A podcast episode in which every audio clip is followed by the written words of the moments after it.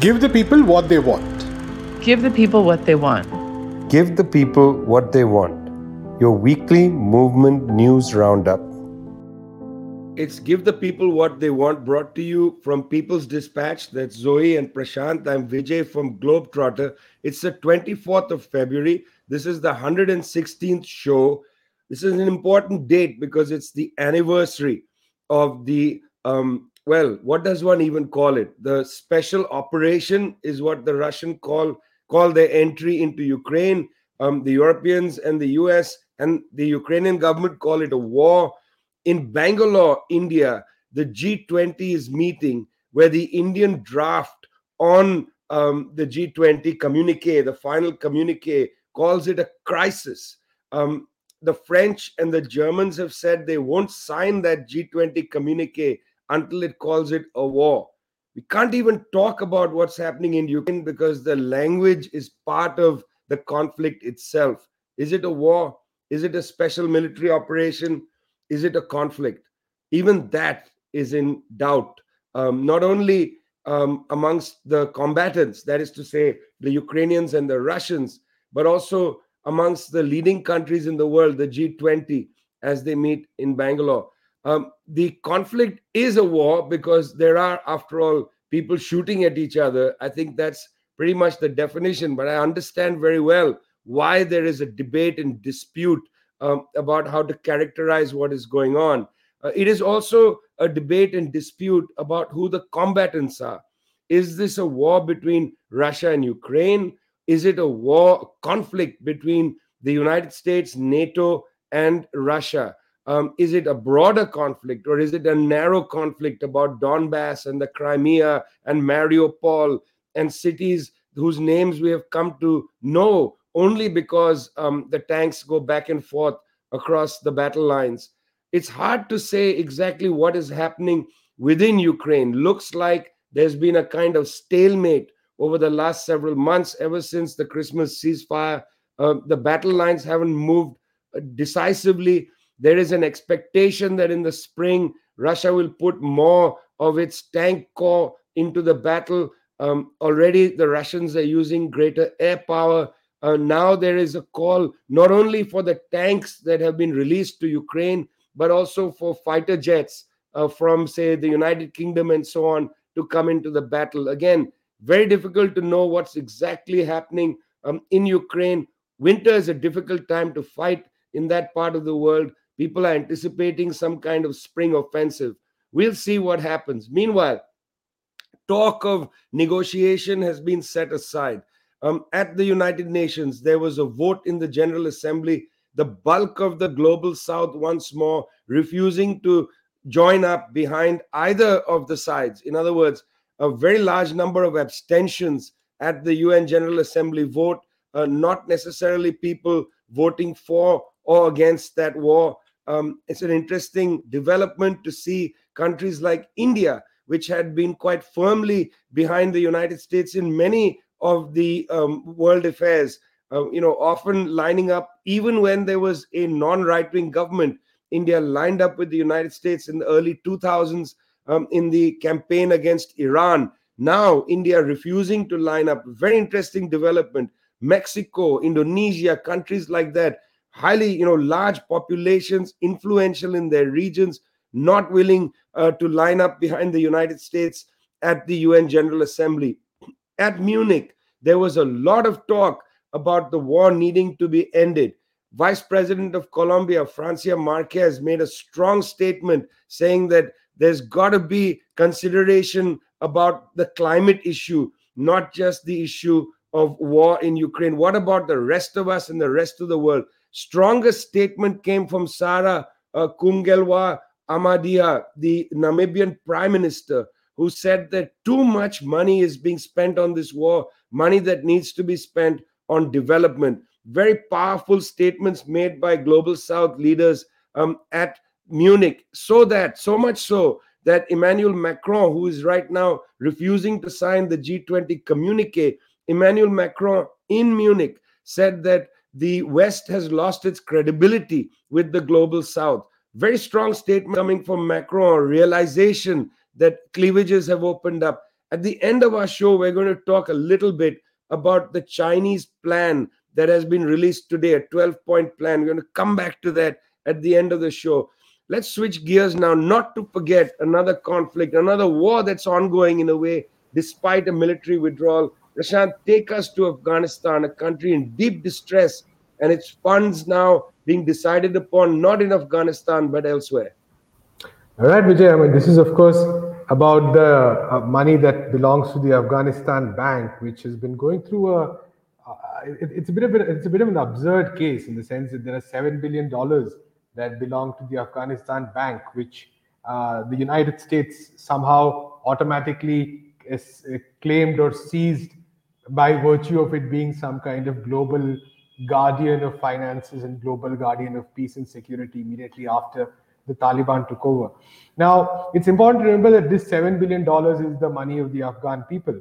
And for the longest time, the fate of this money was in a limbo at a time when Afghanistan really badly needed it. We know that after the Taliban took over in August 2021, you know, the West, of course, uh, in the, I mean, the, as planned, they withdrew. It was a complete, it was complete chaos. And it was not only military withdrawal, like you pointed out, but the immediate withdrawal of all infrastructure related to development, to any kind of economic work. And all of that just collapsed in one single blow. And the country endured a huge economic crisis, continues to endure today. And this $7 billion was vital at that point of time. And all this point of time, it was frozen for many, many months after that. And then what happened was that the Joe Biden administration made this extremely strange decision uh, where it said that half of that money would could potentially go to pay victims of the 9/11 uh, attack on the World Trade Center, the Twin Towers. And this was a decision that really surprised a lot of uh, people because people were like, "What do the people of Afghanistan whose money it is? Uh, why should this money, you know, on what rights can the Joe Biden administration presume take 50%, that's close to 3.5 billion dollars, and assign it to this case?" So the recent development is that a U.S. district judge has now ruled that the U.S. government cannot seize this 3.5 billion dollars. But of course, the grounds it is said so are still uh, quite problematic, so to speak, because the grounds are not that the I mean, it has said that the money belongs to the people of Afghanistan, but it has also said that uh, it is because it cannot acknowledge the Taliban as a government of Afghanistan that it cannot assign this 3.5 billion dollars uh, to the 9/11 victims. So it's uh, you know uh, in the sense that this case is of course not over, but I think the fact that there's a district judge in the United States is issuing a convoluted order which talks about the legality of the money of the Afghan people and what rights the US has on it really says a lot about the global world order today. And like I said, this is at a time when the crisis in Afghanistan is pretty bad. We had a report on it quite a few a couple of months ago in January, where winter was at its peak uh, at that point, I think about 90% of the Afghan, Afghan population was living in poverty. Four out of five households witnessing a significant decrease in their outcome. And I think 28 million of the 40 million odd people basically are depending were depending on humanitarian aid at that point of time. And this was, uh, say, nearly one and a half years after the Taliban took over. It's not even the immediate aftermath of the war or something. So it's not that uh, you know we saw that after the after the Taliban withdrawal, after the U.S. withdrawal after the Taliban took over, there was a complete collapse in terms of uh, you know st- structures which actually enabled aid to come in. Uh, there was you know there was a huge shortage of currency. There was a huge shortage of basic food supplies. There was no money to pay salaries. The Taliban, of course, making many of these issues much much worse through its very extremely regressive uh, social policies. You know, making matters much more miserable for large sections of the population, especially women. But fundamentally, uh, in this economic crisis was one that was caused by uh, decades of uh, the, the, decades following the invasion. The fact that the Afghanistan's economy was basically left as an economy completely dependent on foreign aid, and that is what continues to haunt the people of Afghanistan today. And in this context, the fact that you know uh, these billions of dollars are still completely, uh, you know, are, the people are cut off from this is really uh, there's no other way to describe it but a crime. And the fact that uh, you know uh, the international finances the legal system are so organized really makes it uh, and we have seen examples like this before. I think iran has also faced a similar situation with regards to some of its assets. But the fact that uh, news like this uh, you know needs far more coverage. And i think far more questions about who gets the right to actually decide on some of these issues. We've seen Uh, similar and even sometimes even more staggering examples like the case of Venezuela's gold, which again rightfully belongs to the people, the, gov- the US government basically endorsing a coup, see, you know, helping uh, plotters sort of take over, you know, capture this kind of money. So all said and done, I think a very good example of the kind of complete lawlessness that prevails in the name of protecting democracy. Yeah, it's a very important story, and and I know that we've been on it from the beginning. Um, quick thing to uh, mention: 21 state attorney generals in the United States want to now designate Mexican drug cartels as terrorist organizations. Looks like from the US, Zoe, everybody's a terrorist outside the country. I mean, I'm not going to defend drug cartels, but you know, the government in Afghanistan, the drug cartels, everybody seems to carry that that that that that designation. This comes at a time of an important case in New York having to do with drugs, Mexico, and the United States. Tell us what happened recently in a New York courtroom. Well, I think it's interesting you mentioned that because people are not terror. You know, when they're working with the U.S. government, they're not terrorists. As soon as it becomes more convenient for them to kind of acknowledge their criminality, um, that's when they can be called terrorists. And I think this is a very clear case with uh, this ruling that actually happened in New York City, but has tremendous impacts on politics uh, in Mexico. Genaro Garcia Luna uh, was found guilty in a U.S. federal court of a slew of drug trafficking charges, accepting bribes from drug cartels. And important to notice, he was the security chief under two Mexican presidents, uh, Vicente Fox and um, uh, another, uh, uh sorry, Felipe Calderon. And it's really astounding because he was in charge of leading the war on drugs, but he was accepting bribes from uh, major cartel leaders such as El Chapo, um, and essentially allowing safe passage for them into the United States and throughout Mexico. And this is really crucial because for the past several decades, Me- uh, Mexico has been engaged in this war on drugs, and hundreds of thousands of people have been impacted, disappeared, assassinated, killed, all in the name of this war on drugs. I mean, it's it's one of the worst uh, humanitarian uh, travesties um, right now. And of course, this also has to influence um, the swell of migrants that have been forced to flee their homes in Mexico. Um, and really, this ruling shows that not only um, is the narrative around the war on drugs completely skewed, but that the government under Vicente Fox, under Felipe Calderon, and surely under Peña Nieto as well, were in cahoots with the drug lords. So you know they're benefiting from this war on drugs. They're benefiting from all of the drug trafficking that's going on across their national territory. But who suffers from this? It's the people of mexico um, who are seeing their lives terrorized who are being lied to. Um, and at the same time these are the politicians that are the closest allies of the us who are getting funds to of course fuel this war on drugs. Um, and it's it's really astounding. And in response to this verdict there has been a very very large um, response, of course, by the government right now of Andres Manuel, Manuel Lopez Obrador, who for long has really accused these former presidents of uh, collusion with this uh, with drug traffickers, and him and many other people have called for further investigations. Um, Felipe Calderon, right after the verdict was released, he uh, published on Twitter that he never had any any any idea of uh, of these crimes that were being committed by his uh, chief of security. Um, he had no involvement, never benefited from uh, drug trafficking. But I think that's a extremely many people have questioned this. It's been widely rejected, um, and activists are demanding that these presidents actually be be uh, investigated, be put um, on trial. There was already a, an attempt by Andres Manuel Lopez Obrador and the Morena Party to actually bring these presidents to justice. They had a consultation, uh, which was sort of thwarted by the electoral agency. Um, but there is serious uh, motivations by victims of this drug war, by the victims of the hundreds and thousands of people who have been disappeared, um, to really actually take forward this uh, this this looking for justice. Because what this conviction shows is that there was direct collaboration between Mexican officials and drug uh, uh, drug cartels, and really this has to be investigated more. Andres Manuel has called for um, the uh, Genaro uh, Garcia Luna uh, to actually testify about the involvement of his bosses, of these presidents. So it's definitely something we're going to be continuing to watch. And I encourage people to follow Alina Duarte and Sin Censura to really get the, the scoop on this as it develops. It's an important story. Lots of money involved, hundreds of millions of dollars of bribes from the Sinaloa cartel. Very interesting development to see. But, you know, it's a classic case of United States government going after people after they've become irrelevant to a particular story. Um, you know, they're not going after the linchpin guy now. They're going after somebody who has had a history of being uh, in that role. You know, one should not be, I suppose, too deluded by that. Give the people what they want. That's the kind of news you get from us. Zoe and Prashant from People's Dispatch. I'm Vijay from Globetrotter. Always on the beat, looking to see what's happening in Palestine.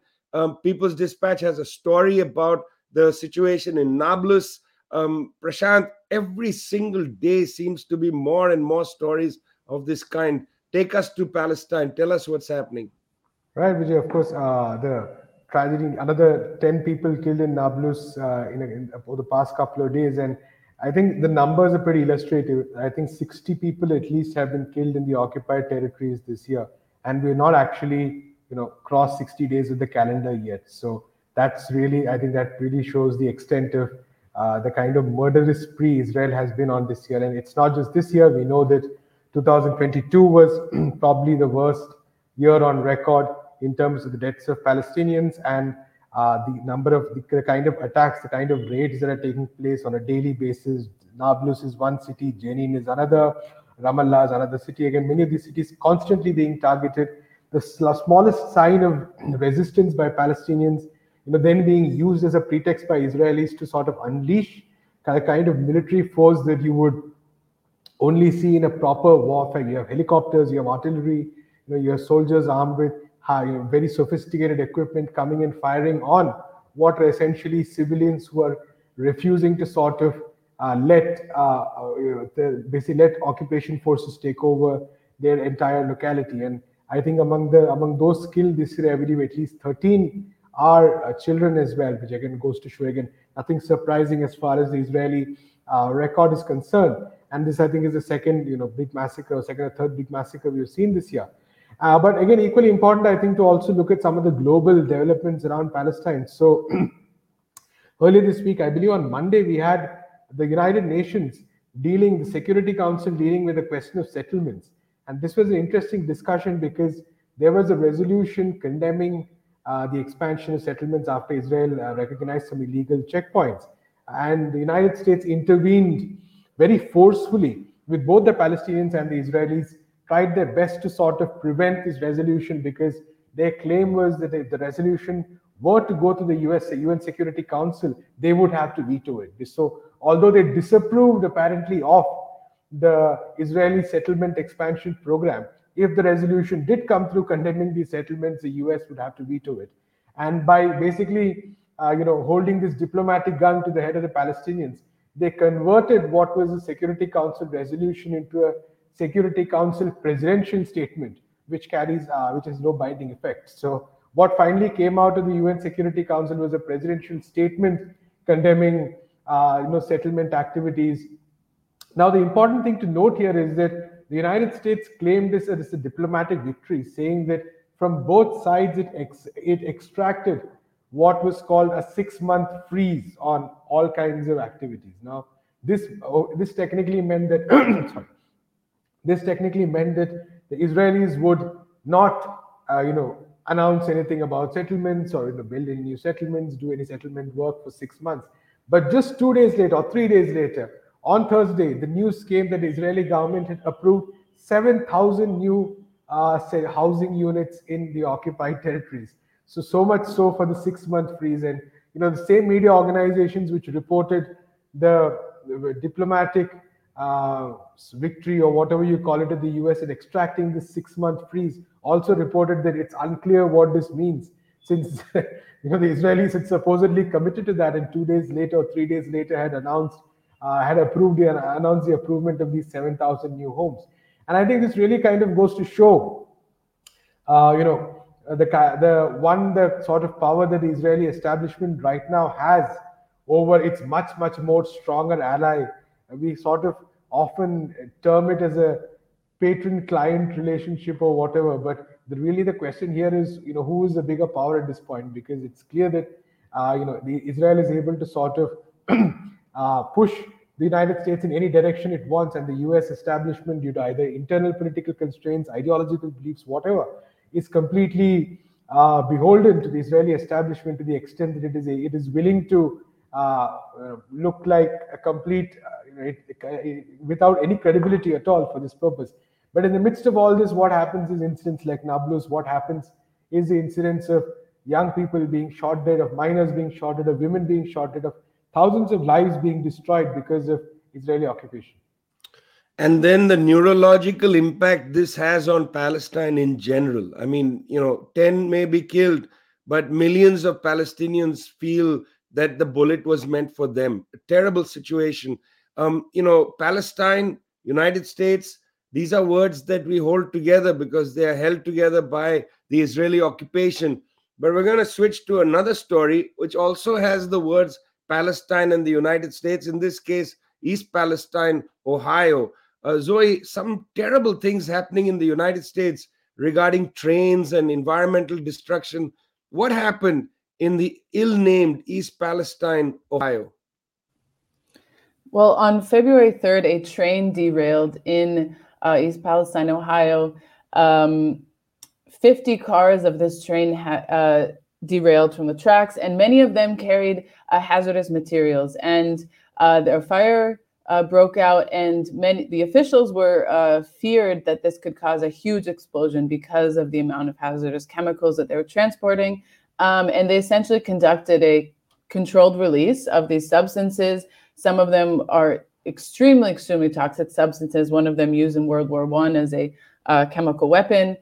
And since then, there has been a series of uh, of events. Um, authorities in the region didn't really explain what was happening. Residents seeing what was happening, getting very concerned, and of, and of course the the environmental impacts, the health impacts following this have been very quick. Um, there has been mass death of uh, local animals, of fish, of um, livestock, and other uh, animals that people have in their area. There have been health impacts on the residents. And as residents raise more and more concerns to authorities, to news sources, more and more authorities uh, within Ohio and on a national level essentially were denying all of this happening, saying the water is clean, uh, we have registered no impact on the local wildlife. We don't really know what we're talking about. Um, and it, more and more people's angry, anger began to grow. Now, now we're standing at 20 days since this horrific, horrific environmental disaster uh, took place. Um, and people's people's anger is only continuing to grow because the Biden administration has essentially provided no clear uh, information, no clear solution uh, the EPA has essentially uh, tried to cover up many aspects of this. Many uh, environmental experts and scientists have said that the impacts of all of these toxic chemicals being released into the environment, into the water, into the air, is not only going to impact people's lives now, but this could have uh, impacts 10, 20 years down the road. Um, and it's it's there's also a lot of uh, complicity um, of the railroad company North Norfolk Southern, who has been active in uh, taking away environmental regulations, taking away work safety regulations. As we know, last year, railroad workers across the US were on the verge of a massive strike, and Joe Biden intervened and stopped the strike from happening. So people are rightfully outraged because it is these same safety regulations that actually could have stopped such a horrific accident. This isn't the first accident for this railroad company. Um, and in the context of all of this confusion, of trying to deny what's happening, of covering up, uh, actually, Donald Trump, who is uh, not active on Twitter, but is active politically, went to East Palestine, spoke to the people. And important to point out that right at this moment, Joe Biden uh, decided it was more important to go to Ukraine and continue to warmonger and promise more weapons uh, than actually to go to this site of, of environmental catastrophe. And the right wing has really capitalized on this moment. Uh, now, Secretary of Transportation Pete Buttigieg has gone and made many statements, but I think people are rightfully upset with both parties.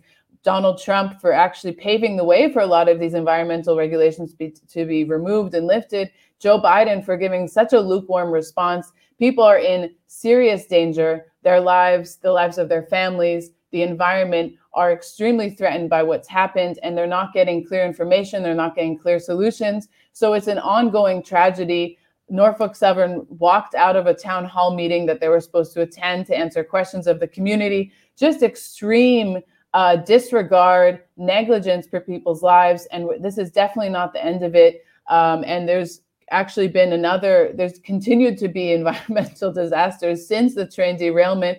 So I think it's extremely important. These environmental regulations have put people's lives in, uh, taking them away has really put people's lives in jeopardy. And we're seeing um, the, the impacts of this. Well, as you said, Biden um, left the United States, uh, didn't really go and, and you know lead in places like Ohio and other places where there have been these spills. Uh, went to Munich. At Munich, there was an interesting encounter between uh, Wang Yi, the leading diplomat in from China, and Mr. Blinken. Mr. Wang Yi said, "Listen, what are you doing about all this stuff regarding the balloons? You know, these are twelve dollar balloons." That were uh, launched by some hobby society in the Midwest. You shot them down with half a million dollars of, of military equipment. Uh, don't use this balloon to escalate tensions with China. China is not interested in the escalation of tensions. Very interesting uh, development in Munich. Pretty strong words from Wang Yi. Wang Yi met um, in Munich with a range of different political forces, and the Chinese began to say that they are going to, on the 24th of, of February, one year anniversary of the conflict in Ukraine, they're going to release a peace plan. Uh, Mr. Wang Yi then goes to Moscow. It's likely that they shared the elements of this plan with the Russians, uh, or at least discussed parts of it. And now we have the plan. It's a 12 point plan, pretty straightforward, available at the uh, Ministry of Foreign Affairs website eh, of the Chinese Ministry of Foreign Affairs. The plan, in its 12 points, effectively lays out um, the uh, the principles for uh, how the world order should look. You know, respecting sovereignty, abandoning the Cold War mentality, uh, resuming peace talks and ceasing hostilities, and so on. These are basically ideas that emerge right out of the Bandung principles of 1955, um, tried and true principles. You know about uh, the so-called Panchshila, five principles about sovereignty, about mutual respect, and so on. The interesting phrase here was resuming peace talks. It wants to encourage us to remember that in February, March of last year, the Russians and the Ukrainians met in Belarus on the border with Ukraine and met in Ankara, Turkey, and had a discussion about um, about the kind of ways in which they can de-escalate. That peace uh, process was derailed by the West, which decided that weakening Russia was more important. This was an opportunity, and so on. Well, they are now talking about resuming the peace talks.